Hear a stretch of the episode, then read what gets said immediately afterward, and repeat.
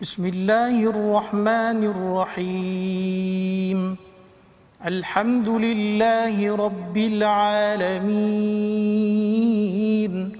الرحمن الرحيم. مالك يوم الدين. إياك نعبد وإياك نستعين. اهدنا الصراط المستقيم. صراط الذين أنعمت عليهم غير المغضوب عليهم ولا الضالين.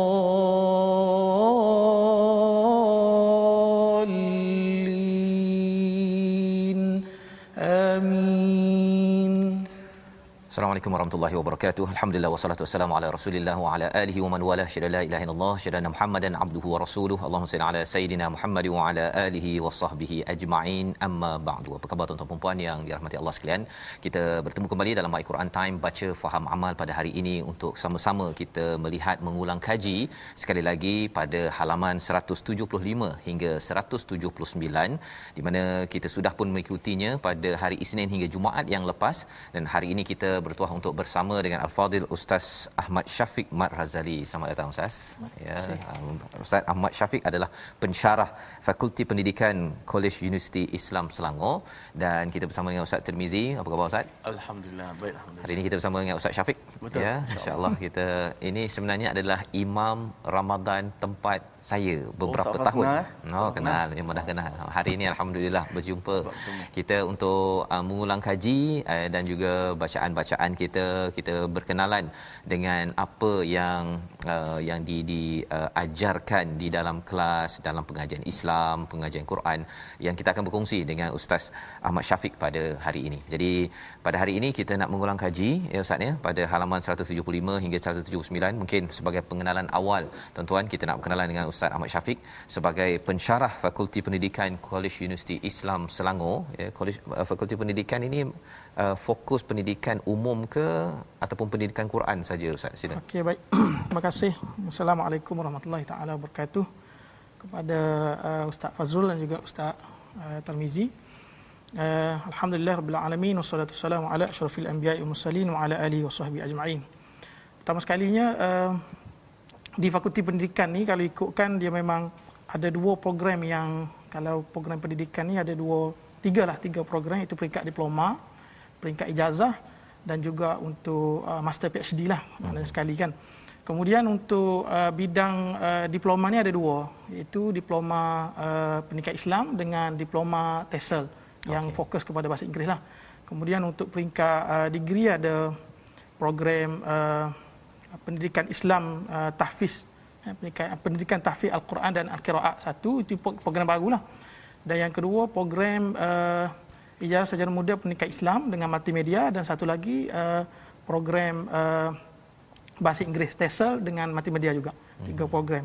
Dan sememangnya di kuis ini uh, khususnya di Fakulti Pendidikan ini uh, sememangnya pelajar diwajibkanlah untuk mengambil uh, subjek khususnya berkaitan dengan Quran. Quran. Kalau yang uh, ijazah dan juga diploma ini wajiblah mereka ambil subjek yang berkaitan dengan tafsir ataupun berkaitan dengan ulumul Quran. Oh, Ya, secara ringkasnya begitulah Ustaz. Jadi maksudnya setiap pelajar yang masuk ke UIS itu kena belajar tentang Quran Ya. dan juga ilmu tafsir tersebut. Ya, ilmu tafsir. Oh, Kalau okey. umum kalau di Fakulti Pendidikan memang untuk program pendidikan Islam diploma memang wajib ambil satu subjek uh, berkaitan dengan uh, apa dah tafsir, ataupun ulum Quran lah. Uh. Okey. Baik, jadi kita Baiklah, akan tafsir. melihat lagi ya. Apa Ustaz? Maknanya baguslah pe- pengajian tafsir itu diperluaskan. di diangkat ya masya-Allah ya. Itu sebagai satu perkara yang mungkin kita ingin uh, terus uh, berbincang lagi dengan Ustaz Ahmad Syafiq pada hari ini. Uh, kita nak mengulang kaji bacaan daripada halaman 175 kita akan dengarkan uh, Ustaz Syafiq memimpin bacaan ayat 188 ini adalah jawapan yang diajarkan oleh Allah Subhanahu taala kepada Nabi sallallahu alaihi wasallam apabila mereka bertanya ya pada halaman 174 itu uh, tentang uh, mata as-saah ya bilakah ya soalannya iaitu uh, yasalunaka 'anis saah ya ayyana mursaha bila ia berlaku maka sambungan daripada ayat 187 itu ayat 188 yang menceritakan bahawa sebenarnya nabi ini untuk dirinya pun dia tidak ada kuasa. Satu dia tak tahu ya dia tak ada kuasa walaupun pada diri sendiri naf'au wala darra ya sama ada memberi manfaat ataupun perkara mudarat kepada diri illa masya kecuali daripada masya Allah daripada Allah Subhanahu Wa Taala. Jadi kita nak baca bersama ayat 188 dipimpin Ustaz Syafiq. Silakan Ustaz. أعوذ بالله من الشيطان الرجيم بسم الله الرحمن الرحيم قل لا أملك لنفسي نفعا ولا ضرا إلا ما شاء الله ولو كنت أعلم الغيب لاستكثرت من الخير وما مسني السوء إن أنا إلا نذير وبشير لقوم يؤمنون Surah Al-Azim gitulah ayat 188 katakanlah Muhammad aku tidak mempunyai kuasa mendatangkan manfaat maupun menolak kemudaratan bagi diriku kecuali apa yang dikehendaki oleh Allah sekiranya aku mengetahui yang gaib nescaya aku melakukan kebaikan sebanyak-banyaknya dan tidak akan ditimpa bahaya kalau katakan nabi tahulah segala perkara gaib ini akan nabi banyakkan al-khair. Ada dua maksud di situ yang telah kita bincangkan. Al-khair untuk mengumpulkan harta dunia satu. Yang keduanya adalah minal khair. Itu adalah untuk uh, buat yang terbaik dalam hidup ini. Maksudnya kalau katakan boleh tidak di dikecam ataupun tidak di uh, di di di uh, kejar oleh orang-orang di uh, Mekah itu ketika Nabi nak berhijrah ke Madinah ya. Jadi dengan semua orang Nabi boleh berbuat baik ataupun tidak uh, dimudaratkan tetapi sebenarnya Nabi tak tahu. Nabi tak tahu sehingga kan di Madinah itu Nabi makan uh, daging yang ada racun kan daripada seorang wanita Yahudi tersebut. Ya. alhamdulillah Allah beritahu Nabi muntahkan balik ya. Tetapi kalau Nabi tahu Nabi tak makan langsung ya. Kalau ikut riwayat ada yang kata bahawa baki daripada racun itu terkesan juga kepada Nabi sallallahu alaihi wasallam tetapi tidak sampai membunuh secara serta merta jadi ini adalah panduan untuk kita faham bahawa sebenarnya Nabi Muhammad sallallahu alaihi wasallam tidaklah mempunyai ilmu kebal. Ha ya. Jadi kalau katakan tuan-tuan ada jumpa cikgu yang uh, apa dia ajar ilmu kebal boleh tahan juga tu. Kan satu. Yang keduanya ialah nabi tak tahu pada perkara ke depan. Hanya Allah sahaja yang tahu. Jadi kalau ada orang kata bahawa saya boleh baca masa depan awak tengok tarikh lahir awak awak sepatutnya begini begini begini. Kalau kita tanya je pada orang yang mengajar tersebut kalau dia tahu sangat macam bomoh kan kalau dia tahu sangat kat sana ada kat situ ada mengapa dia tak sendiri yang yang pergi buat benda itu untuk dia jadi tak payah jadi bomoh lah kan. Dia boleh jadi orang kaya yang tak payah kerjanya sebagai sebagai bomoh. Kecuali memang dia punya passion dia ialah untuk menipu orang. Ha kan? Itu dia punya point dalam ayat 188 ini. Jadi ini adalah uh, antara halaman terakhir surah al-a'raf. Allah menekankan tentang betapa pentingnya akidah iman yang betul. Kita tidak mudah untuk ditipu oleh manusia lain apatah lagi kita hadir dengan idea-idea songsang daripada tauhid pada Allah Subhanahu Wa Taala. Pada halaman 176 kita bergerak kita ingin membaca daripada ayat uh, 198 ya dan 199 di mana Allah menyelar ataupun memberi komentar kepada orang yang menyembah kepada kepada makhluk ya satu berhala tetapi juga kepada mana-mana berhala peringkat manusia ke uh, berhala batu gunung pokok dan sebagainya bahawa sebenarnya kalau berhala itu dia la yasma'u ya tidak mendengar dan kalau kamu lihat uh, dia memandang uh, dia macam kalau berhala tu kan dia ada mata biasanya dia bagi mata besar ya. Kita rasa ya. macam dia memandang yang zurun ilaika wa hum la yubsirun. Allah kata sebenarnya dia tidak yubsirun. Uh, dia nampak macam yang zurun ya. Apa maksud beza di antara yang zurun dan juga yubsirun? Yang zurun melihat yubsirun melihat kalau kita terjemahkan. Tetapi nazara itu dia nampak seperti melihat ya tetapi yubsirun itu nampak dengan mata hati yang memberi kesan kepada orang yang uh, kalau kita lihat sesuatu dengan basirah ia memberi kesan kepada hati kita. Kalau nazara saja kita tengok saja dia tak semestinya memberi kesan kepada kepada hati kita. Jadi kita nak baca ayat 198 dan ayat 199 kerana selepas ayat 198 itu adalah akhlak penting yang perlu kita ambil sebagai panduan halaman akhir kita surah al-a'raf silakan ustaz Auzubillahi minasyaitonir rajim wa in tad'uuhum ila al-huda la yasma'u وتراهم ينظرون إليك وهم لا يبصرون خذ العفو وأمر بالعرف وأعرض عن الجاهلين Dan jika kamu menyeru mereka berhala untuk memberi petunjuk, mereka tidak dapat mendengarnya dan kamu lihat mereka memandangmu padahal mereka tidak melihat. Jadilah pemaaf dan suruhlah orang mengerjakan yang makruf serta jangan mempedulikan orang-orang yang yang jahil. Jadi tiga perkara iaitu akhlaknya memberi maaf, pemaaf, huzil afu ya dan juga dan perkataan afu ini adalah maksud asalnya ustaz ialah uh, lebih ya. Nah itu sebabnya kalau dalam surah al-Baqarah apa yang perlu kita infakkan qulil afu kan jawapannya ialah apa yang lebih yang di, yang diberi baki. Jadi orang yang boleh memaafkan orang dia sentiasa ada lebih ha, lebih dari segi perasaan, lebih dari segi ilmu, lebih-lebih lah ya. Pasal apa? Pasal dia mempunyai mindset ataupun soul set. Ha, soul set itu maksudnya ialah uh, jiwa hatinya itu mempunyai cara melihat yang berbeza dengan orang yang tak pemaaf. Orang tak pemaaf ni dia rasa dia tak cukup, dia disakiti, tersakiti tetapi kalau huzil afu dia rasa bahawa kalau anak sakitkan hati dia dia kata bahawa tak apa saya ada ubat untuk menenangkannya iaitu dengan ayat-ayat Allah. Ya. sudah cukup tenang kan? Dia rasa bahawa ini amanah daripada Allah. Is okay ha, ya? Jadi itu um, uh, akhlak yang pertama. Wa'mur bil auf dan menyerulah serulah kepada kebaikan. Wa'rid anil jahilin ya? Iaitu berpaling daripada orang-orang jahil. Jangan masuk campur ataupun jangan campur banyak sangat. Kalau kita spend ataupun gunakan masa kita banyak dengan orang-orang yang jahil dekat Facebook dia bertengkar-tengkar ataupun buat parody ke ataupun uh, troll ke kita bergaduh ataupun uh, balas membalas akhirnya kita pun sebahagian daripada orang yang jahil tersebut pasal kita merendahkan tahap berfikir yang ada berhujah bukan berdasarkan kepada kepada ilmu. Jadi ayat 199 ini respon kepada ayat sebelum-sebelumnya bercakap tentang apa? Menguruskan berinteraksi dengan orang-orang yang tauhidnya itu tidak sempurna ya. Yang dia punya cara perangannya tidak bagus kita sebagai orang yang yang mengambil pelajaran daripada surah al-a'raf kita sedar bahawa ada Adam ada iblis di awal surah ini. Adam adalah lambang kepada seorang manusia ya kita sebagai Bani Adam buat silap tetapi bertaubat ya. Dengan mengekalkan panduan daripada wahyu dengan berakhlak seperti mana ayat 199 tetapi iblis diteruskan legasinya oleh orang-orang musyrik ya yang menyembah kepada berhala.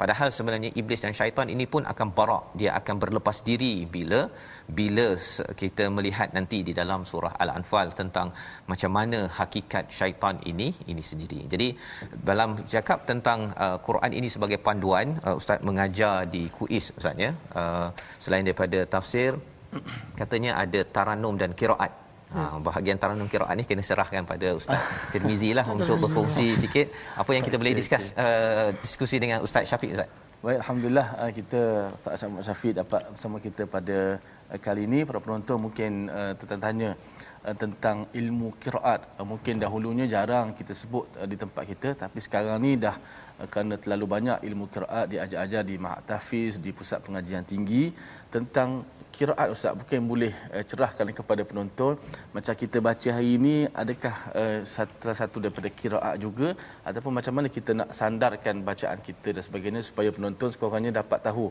oh tentang ilmu kiraat ni apa sebenarnya ustaz Baik, bismillahirrahmanirrahim.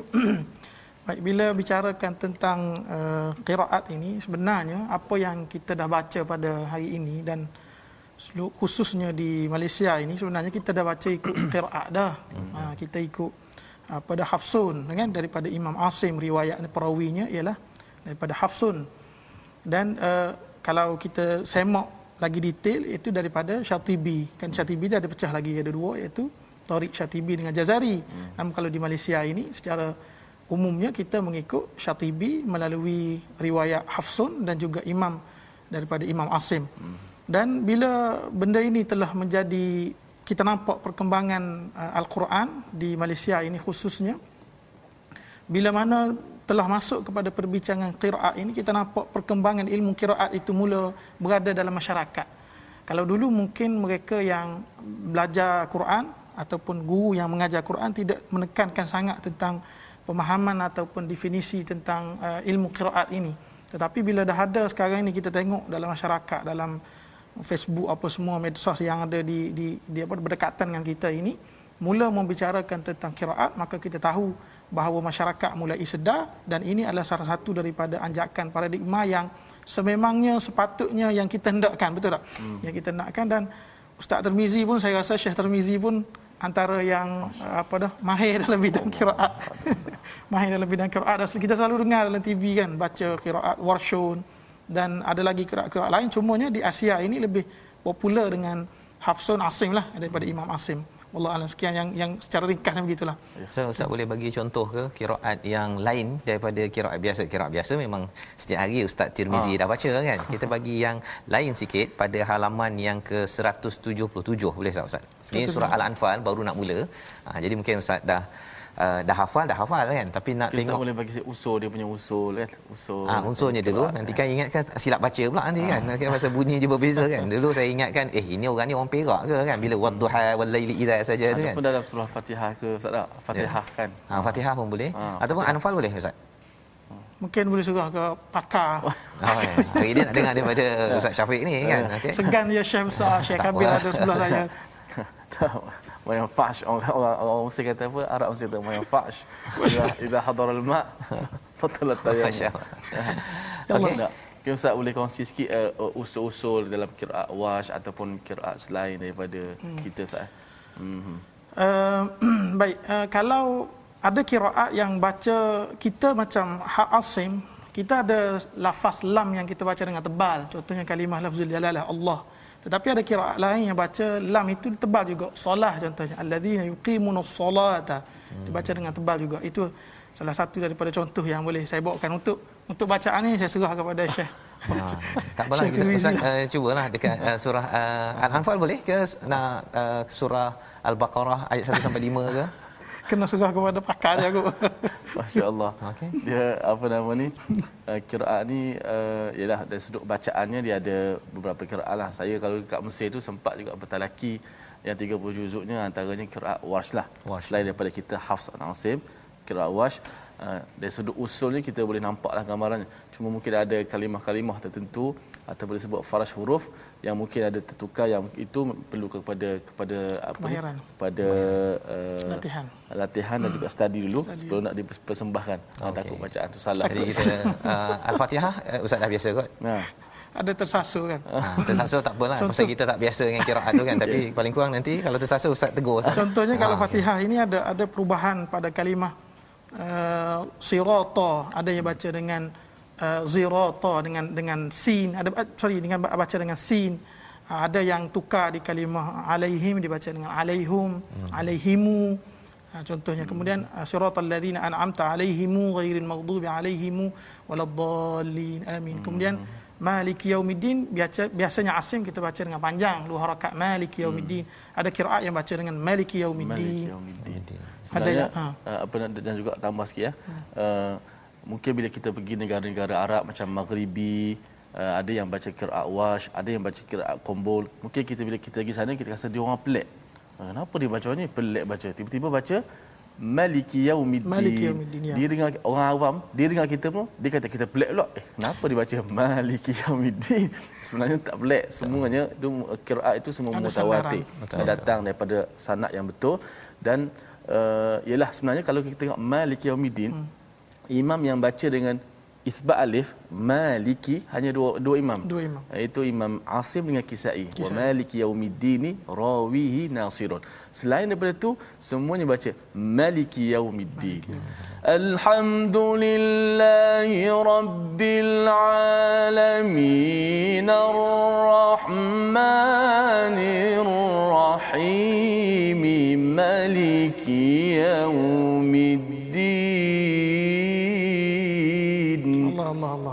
Dan ada juga yang baca dengan idgham Ustaz. Contoh Ar-Rahim Maliki Yaumiddin. Maka idghamkan mim ke dalam mim. Itu kiraat Ha, apa itu pula tu? terkenal dengan kiraat Abu Amr Ustaz. eh. Abu Amru. Jadi uh, menarik uh, kiraat ini kan hmm. pasal sebenarnya kalau untuk tadabbur ya kalau Malik Yaumiddin ataupun Malik Yaumiddin hmm. dua-duanya membawa maksud yang berbeza yang bersatu kan. Ya, betul. Maksudnya Malik ya. ya Malik ini ialah uh, penguasa, Penguasa. Malik ialah uh, empunya. Jadi kalau katakan Malik uh, Malik yang penguasa ya Malik Yaumiddin. Jadi bergabung dua maksud tu sekali iaitu satu raja yang besar, satu lagi adalah pemilik yang kecil. Kan? Jadi contohnya lah kalau katakan uh, seorang uh, raja, raja mungkin uh, dia kata dia mempunyai uh, pengaruh pada sebuah negara. Tetapi air ni dia tak berpengaruh pun. Pasal ini milik kepada saya. Milik. Kan? Jadi kalau saya pemilik kepada air ini, saya bukan pemilik kepada negara ataupun alam ini. Tetapi bila cakap tentang Malik Yaumiddin dengan Malik Yaumiddin, satu pemilik, satu adalah raja. Dua-dua maksud itu bergabung serentak menunjukkan bahawa memang Allah lah yang berkuasa uh, mulkus samawati wal ard dan uh, kiraat yang pelbagai ini macam alaihim ke alaihum ke dia ada tadabbur yang uh, special sebenarnya uh, kerana dengar sahaja perbezaan kiraat asalkan dia mutawatir lah kan hmm, ada asasnya dia hmm. adalah sesuatu yang memberi lebih banyak kefahaman tentang sesuatu ayat tersebut. Jadi alhamdulillah kita berkenalan sikitlah ya tentang kiraat pada hari ini dan insyaallah uh, pada masa-masa akan datang nanti mungkinlah kita boleh dengar Ah. Ustaz Syafiq ke Ustaz Tirmizi nanti Ustaz ya. Bila kita dah habis 640 surat lah. Ini kita habiskan dulu InsyaAllah. dengan uh, istilahnya apa? Asim daripada Hafs. Macam mana? Hafsun. Riwayat Imam Asim. Imam Asim, Asim Riwayat riwayat Hafs. Hafsun. Okey. Yang Syatibi itu apa dia punya? Mazhab Ah, Tariq dia. Tarik ya Tarik okey baik. Jadi kalau tuan-tuan tak berapa faham tak apalah saya pun tak berapa faham eh tapi dengar itu paling kurang dapat idea bahawa sebenarnya kalau pergi ke Maghribi, pergi ke Mekah pun sekali ustaz ya. Ya. Uh, dia tak baca Malik Yaumiddin, dia baca Malik Yaumiddin, jangan pula kata imam Imam Mekah salah kan? Salah. Ha, pasal dia dah belajar dekat Malaysia uh, dengan Ustaz Syafiq yang uh, jalur uh, apa Asim tadi rupanya ada kiraat lain yang kita tidak tahu boleh kita belajar pada masa akan datang. Jadi kita berehat sebentar. Uh, kita sambung kembali selepas ini uh, dengan surah Al-Anfal halaman 177 di mana ini adalah surah ke-8 yang mempunyai uh, pelbagai permata daripada bumi Madinah ataupun selepas Nabi berhijrah ke ke Madinah. Kita bertemu kembali My Quran Time baca faham aman insya-Allah.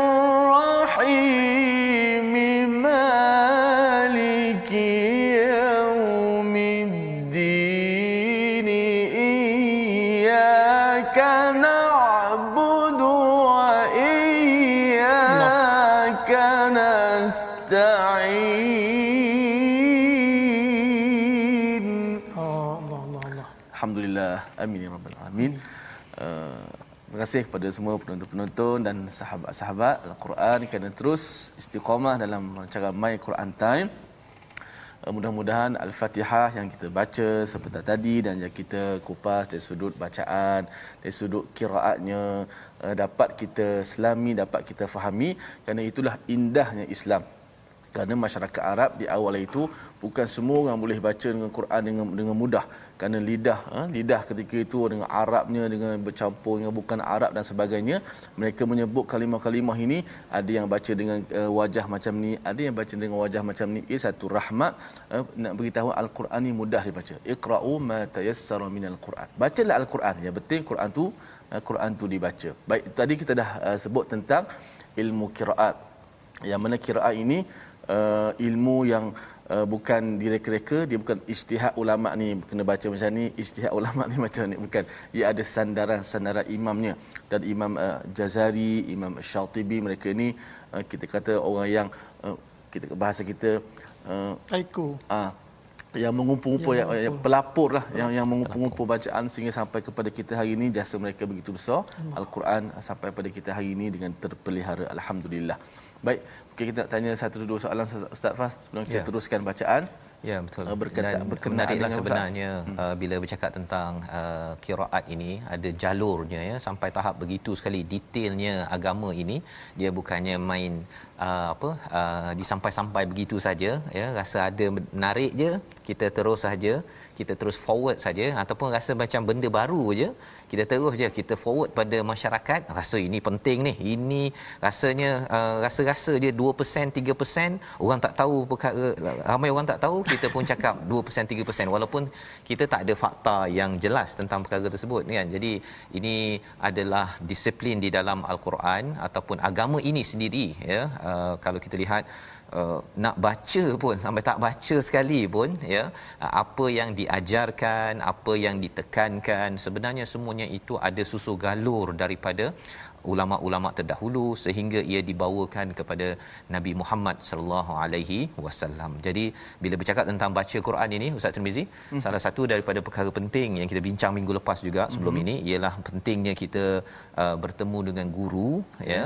Uh, guru itu penting juga memahami tentang teknik pengajaran bertahap-tahap ya okay. di dalam uh, pendidikan ini Betul. kerana kalau tidak uh, mengajar kalau kita bawa kereta tu yang kita kongsi sebelum ni bawa kereta terus gear 4 habis rosak. rosak kereta kan?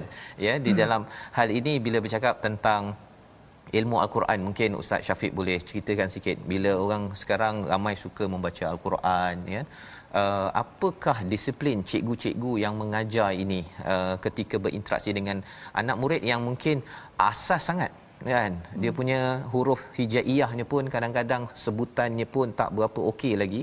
Uh, Ustaz Syafiq ketika menyusun ataupun mengajar tu apa pendekatan yang digunakan uh, ya di kuis ataupun kalau mengajar di luar? Silakan. Bismillahirrahmanirrahim. Bila berhadapan dengan uh, masyarakat ini saya ada satu satu kata-kata lah yang hmm. di di apa dah di pernah dinasihatkan oleh guru saya. Dia kata kita bila berhadapan dengan masyarakat ini kita kena uh, kongsikan apa yang mereka perlu tahu. Bukannya kita kongsikan apa yang kita tahu. Hmm. sebab kadang-kadang masyarakat ini ada benda-benda yang uh, tak perlu kita sampai pun uh, tak perlu pun kita sampaikan kepada mereka.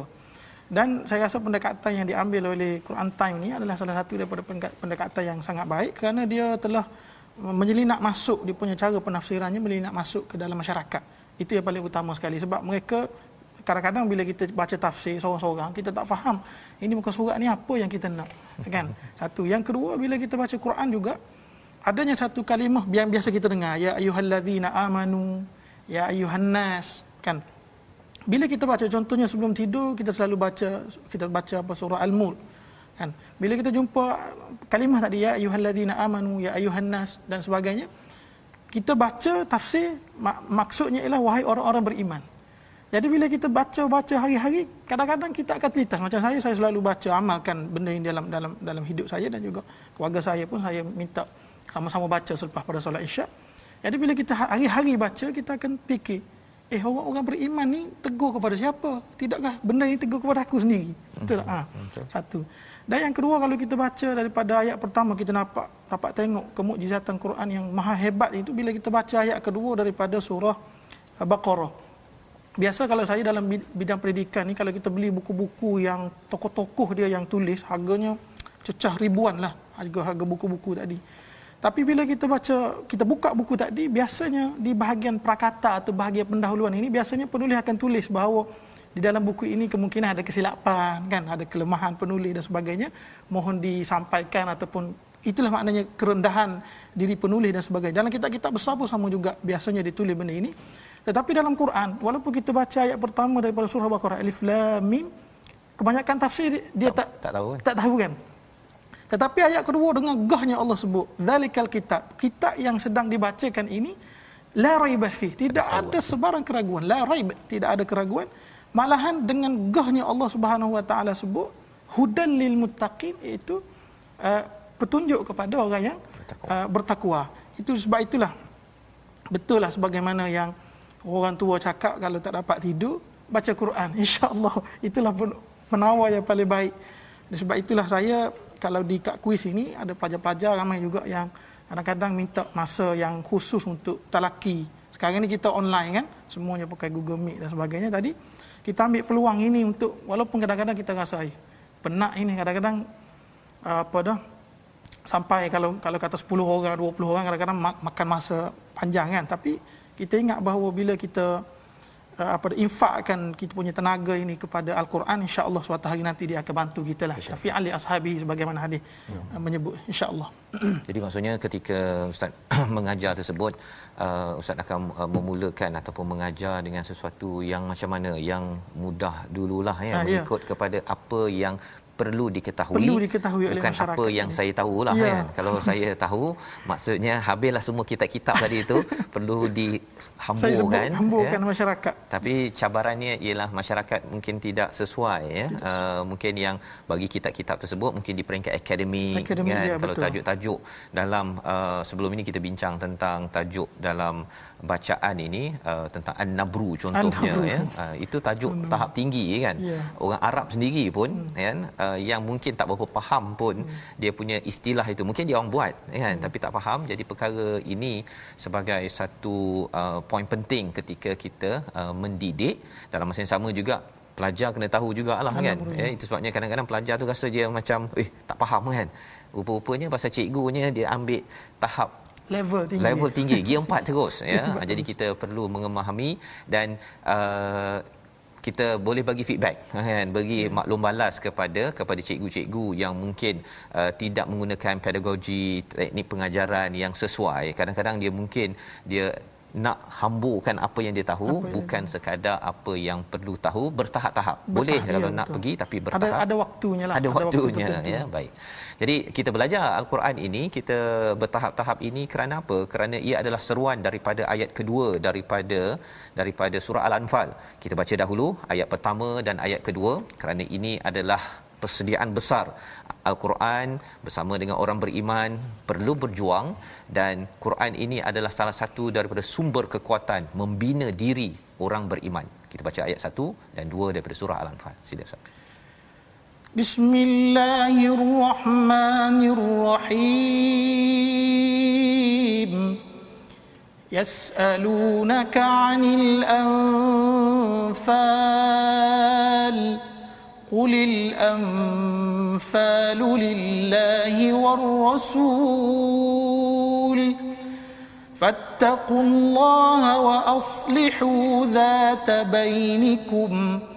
وأطيعوا الله ورسوله إن كنتم مؤمنين. إن الذين إذا ذكر الله وجلت قلوبهم وإذا تليت عليهم آياته زادتهم إيمانا وإذا تليت عليهم آياته زادتهم إيمانا وعلى ربهم ۖ وعلى ربهم يتوكلون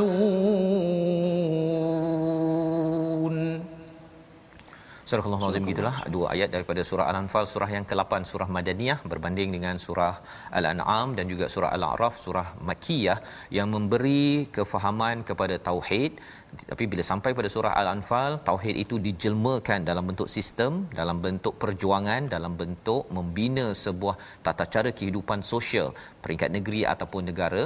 Dan inilah yang kita baca mereka bertanya anil anfal berkaitan dengan harta rampasan. Jadi dua ayat ini kita nak bincang selepas ini. Tapi bila bercakap tadi ustaz ni ustaz cakap uh, di uh, kuis ustaz mengajar tafsir ya. Yeah. uh, kalau kita tengok dalam dua ayat ini salah satu daripada perkara penting untuk tafsir ini adalah bahasa Arab. Jadi belajar di kuis belajar bahasa Arab. Ya, bahasa, eh, belajar bahasa Arab ikut ikutlah ikut ikut bidang lah ikut, ikut bidang. bidang. Kalau ya. peningkat Islam tu biasanya kita kita rujukan dia dalam bahasa Arab lah kebiasaannya. Dan bila belajar bahasa Arab ini adakah dia uh, bergabung dengan uh, memahami tafsir ke ataupun bahasa Arab bahasa Arab tafsir tafsir? Biasanya kalau uh, nahwu saraf itu biasanya ada sebahagian uh, contoh itu kita ambil jugalah daripada Quran kerana daripada nahwu ini kalau sebagaimana kita sudah maklum bahawa sandaran utama ialah kepada Quran kan. Daripada Quran. Ha itu dia. Jadi itu adalah perkara penting ya. Pasal ya. contohnya kalau kita tengok dalam ayat ini Allah menggunakan perkataan in kuntum mu'minin ya. itu dalam bentuk uh, isim di situ ya dalam bentuk kata nama bagi tuan-tuan yang tak belajar bahasa Arab ya ada kata nama ada kata kerja, kerja. contohnya maksudnya ada perbezaan. Sekali uh, kalau kita tengok tengok di sini innamal mu'minun sekali lagi itu adalah kata nama. Kemudian idza zukirallah itu adalah kata kerja zukira itu. Wajilat qulubuhum itu kata kerja. Jadi mungkin bagi setengah orang alah ini kata kerja kata nama aja kan? Tapi bila kita tadabbur ayat ataupun kita mentafsirkan ia memberi kesan yang berbeza. Berbeza di antara yu'minu nabillah orang yang beriman pada Allah dan al-mukminun orang beriman. Ha, berbeza kan? Pasal bila kata kerja dia dalam proses, tapi kalau katakan al-mukminun memang dah betul-betul tegap uh, orang beriman tersebut. Apakah yang disampaikan oleh Allah pada ayat yang kedua iaitu apabila diingatkan nama Allah wajilat qulubuhum. Jadi ini aktiviti orang beriman.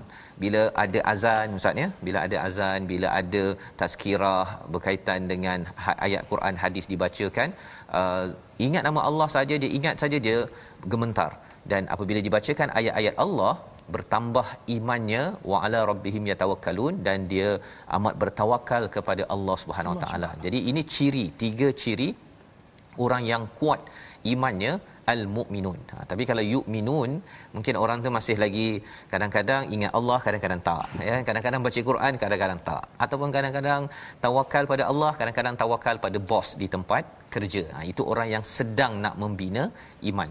Perbezaan itulah yang membawa kita kalau nak menuju pada tahap orang beriman kena melalui proses satu tahap demi satu tahap dan orang bertawakal ini dijelaskan lagi pada ayat yang ketiga iaitu mendirikan solat dan juga wa mimma razaqnahum yunfiqun infak hartanya.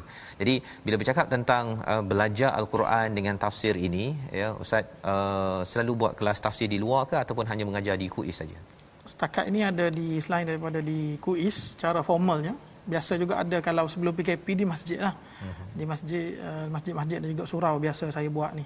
Tapi kalau kuliah kelas Quran ini biasanya setiap hari itu adalah pelajar yang datang ke bilik dan juga uh, ke ofis saya untuk untuk talaki lah maknanya untuk talaki dan mereka ini pelbagai latar belakang ada yang bukan bidang maknanya takhusus ataupun pengkhususan mereka ini dalam bidang bidang pendidikan Islam lah ataupun bidang pengajian Islam hmm. mereka ini kadang-kadang yang datang ini yang belajar bahasa bahasa bahasa Inggeris bahasa hmm. apa dah ekonomi dan sebagainya datang untuk ustaz minta tolong ajar saya betulkan saya Fatihah dan juga kalau boleh nak talaki saya kata hmm. tak ada masalah dipersilakan sebab itu niat niat maknanya Allah telah sentuh jentik hatinya dengan satu hidayah dan kita sebagai wasilah kepada benda ini kita kena hmm. bantulah. Saya rasa begitulah. Ya, masyaallah masyaallah. Itu satu tugas yang amat mulia ustaz ya. ya. Sebenarnya bila dapat berpeluang untuk uh, mengajar ya belajar dan mengajar al-Quran ini adalah istilah dalam hadis kan? Sebagai manusia ataupun khairukum orang yang paling baik di kalangan kamu yang belajar mengajar al-Quran ini. Jadi uh, bila cakap tentang belajar mengajar ustaz uh, Tirmizi mungkin kita nak memberi highlight lagi tentang belajar mengajar ni. Silakan Baik, kalau kita lihat ini belajar mengajar uh, satu benda yang uh, cukup baguslah sekarang ni. Uh, musim-musim PKP pun orang buat terus online.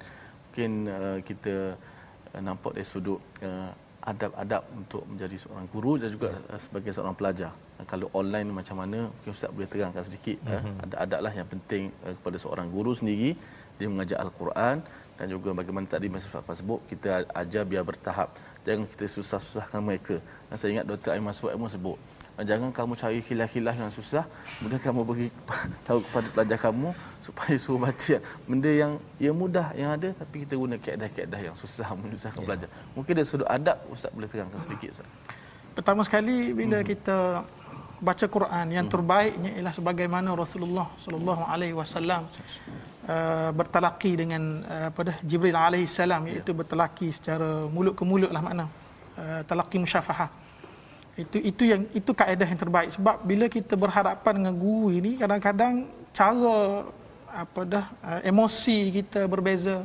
sebab sekarang ni bila kita pakai apa dah Google Classroom ke Google Meet ke tutup apa tutup kamera. Bila tutup kamera kita tak nampak apa yang di sebalik sana. Guru hmm. ngajar bukan main lah kan? Bersungguh study sebelum.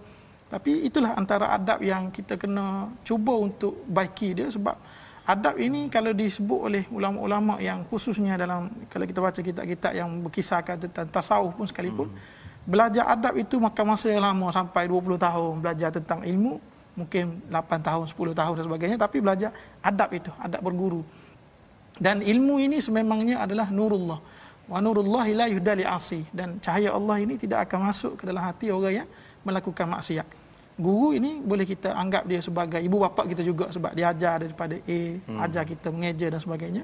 Khususnya lebih-lebih lagi bila mengajar tentang subjek-subjek yang berkaitan dengan Quran. Semua ilmu ni sandarannya semua daripada Quran. Ya, ya. Itu yang paling utama. Tapi bila takhususnya lebih dalam Quran ini, mau tidak mahu, kita kena beradab dengan guru dan salah satunya ialah kita hormat guru tadi dengan cara kalau kalau Google Meet ni kita buka lah kamera yang sepatutnya dan kita bersedia dengan keadaan uh, luaran juga dalam ada sudut pakaian dan sebagainya. Personality lah kita panggil lah. Allah alam Okey baik. Jadi itu perkongsian daripada Ustaz Syafiq untuk uh, kita uh, di peringkat online. Pasal perkara ini mungkin perkara yang baru ya. Yeah. 2020 2021 ni kita ada norma baru. Norma baru. Dan rasanya ianya akan menjadi sebagai satu trend ke hadapan ya. Saya pernah tanya kepada salah seorang pensyarah uh, adakah lepas ini universiti akan buat uh, hybrid kan jumpa uh, sekali seminggu pada cikgu kemudian online ni banyak ataupun macam mana. Dan beliau menyatakan uh, trend itu mungkin akan berterusan kan. Jadi kita perlu menghargai ataupun mengiktiraf perkara ini. Bagi tuan-tuan pun ini adalah perkara baru kan. Belajar uh, apa tadabbur dengan baca Quran. Kalau biasanya kena pergi ke ke masjid ya. Tapi kali ini dekat depan TV jarang orang sebelum tengok TV apa ambil air semayang kan. Hmm. letak Quran ya jadi ini sebagai norma baru yang kita harapkan selepas ini uh, fungsi TV ini akan menjadi lebih positif lagi dan memberi manfaat kepada kepada kita semua. Jadi saya uh, mengucapkan ribuan terima kasih kepada Ustaz Syafiq berkongsi pada hari ini pengalaman ya dan uh, mungkin di akhir ini saya ingin persilakan Ustaz Syafiq untuk uh, menyampaikan nasihat uh, berkaitan dengan Quran Uh, sama ada bacaan qiraat tafsir untuk ibu ayah terutamanya ya yang sekarang ini me, apa, perlu menguruskan anak-anak kat rumah. Dan salah satunya uh, ialah elemen Quran kan? Elemen Quran sama ada waktu siang ke ataupun waktu malam. Apa mesej Ustaz Syafiq yang sudah ber, bersama Quran ini lama bersama dengan mengajar Quran lama mesej penting agar Quran ini betul-betul diangkat pada setiap rumah dan keluarga? Sila Bismillahirrahmanirrahim pertama sekali ialah apa yang boleh saya sarankan kepada sidang pendengar semua dan juga uh, apa dah berkenaan dengan bila kita belajar ataupun kita uh, apa dah fokus kepada Quran ini di rumah ibu bapa contohnya dalam Quran ini sebahagian besarnya adalah tentang cerita banyak cerita-cerita yang menarik tentang al-Quran dalam dalam uh, cerita-cerita menarik dalam Quran. Yeah. Jadi saya ingat kalau zaman dulu ayah dan mak kita dulu bila mereka uh, sebelum kita tidur anak-anak tidur kan biasanya dia ajarkan cerita-cerita yang ada dalam Quran kisah-kisah nabi. Hmm. dan saya pasti saya yakin dan uh, saya yakin dan percaya bahawa cerita yang terbaik ialah cerita yang terdapat dalam Quran. Cerita Nabi Yusuf cerita Nabi Khidir sebagai contoh cerita, cerita tentang Ashabul Kahfi. Dan bila kita selitkan elemen-elemen uh, kisah-kisah yang terdapat dalam Quran ini dan sememangnya kita baca sedikit ayat Quran itu saya yakin dan pasti Allah Subhanahu Wa Taala akan berikan suatu ganjaran paling kurang paling tidak pun ialah keberkatan dari sudut Al-Quran itu sendiri. Al-Quran bila kita ajarkan kepada anak kita tadi. Insyaallah jadi terima kasih diucapkan pada Ustaz uh, Syafiq ya. Uh, mungkin bila cakap tentang bercerita itu mungkin idea-idea ke depan ini dekat YouTube tu kena banyak lagi uh, kisah-kisah yeah. ataupun animasi menarik ya. Betul. Pasal apa? Pasal dekat-dekat tidur pun masih tengok TV dan juga gadget lagi yeah. sekarang ini ya. Mak ayah cakap macam tu ni tak naklah YouTube lagi menarik. YouTube lagi menarik. Tapi ia memerlukan kepada idea kreatif bagaimana mesej yang baik daripada Quran ini tetap disampaikan. Mungkin tuan-tuan ada syarikat-syarikat animasi ataupun penulis manuskrip uh, pelakon drama apa sebagainya yang boleh ya boleh muncul ke hadapan ya berhubung dan uh, membina idea-idea ini kerana kita perlu isikan uh, semua media-media sosial ini dengan mesej yang terbaik dengan cara presentation cara yang sesuai ikut anak ikut pada ibu ayah yang ada dalam pasaran. Kita berdoa kepada Allah Subhanahu Wa Taala agar ia menjadi satu realiti kepada kita pada masa akan datang. Kita persilakan Ustaz Ahmad Syafiq untuk berdoa memimpin kita yang berada di rumah insyaallah Bismillahirrahmanirrahim الحمد لله رب العالمين. حمدا يوافي نعمه ويكافئ مزيده. يا ربنا لك الحمد كما ينبغي لجلال وجهك وعظيم سلطانك. اللهم ارحمنا بالقرآن واجعله لنا إماما ونورا وهدى ورحمة. اللهم ذكرنا منه ما نسينا وعلمنا منه ما جهلنا. وارزقنا تلاوة كتابك آناء الليل وأطراف النهار واجعله لنا حجة يا رب العالمين. اللهم عافنا من كل بلاء الدنيا وعذاب الآخرة وشر الدنيا وشر الآخرة. غفر الله لنا يا كريم برحمتك يا أرحم الراحمين.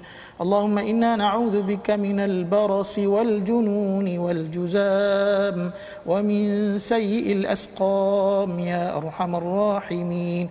وصلى الله على سيدنا محمد وعلى آله وصحبه وبارك وسلم.